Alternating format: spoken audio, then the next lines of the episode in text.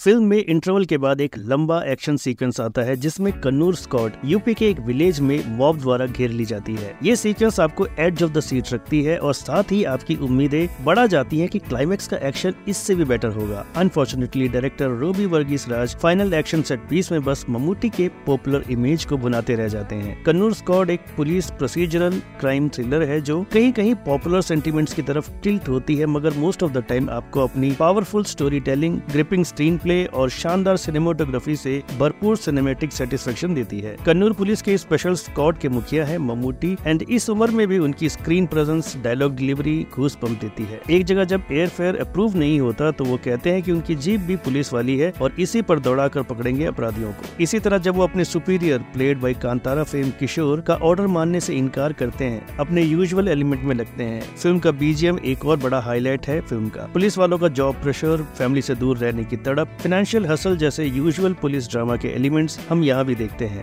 बेशक फ़िल्म कुछ अनूठा या नया इस मामले में ऑफ़र नहीं करती, न ही कोई सस्पेंस जैसा एलिमेंट है फ़िल्म के अंदर बट प्रेजेंटेशन में एक खूबसूरत सच्चाई है जो इस फ़िल्म को वर्थ वॉच बना देती है। कन्नूर स्कॉट डिज्नी हॉटस्टार पर स्ट्रीम हो रही है। अगर क्राइम थ्रिलर जॉनर आपको पसंद है तो इसे अवश्य देखें। कन्नूर स्कॉट को फ़िल्म की बात की रेटिंग रहेगी फोर स्टार्स की।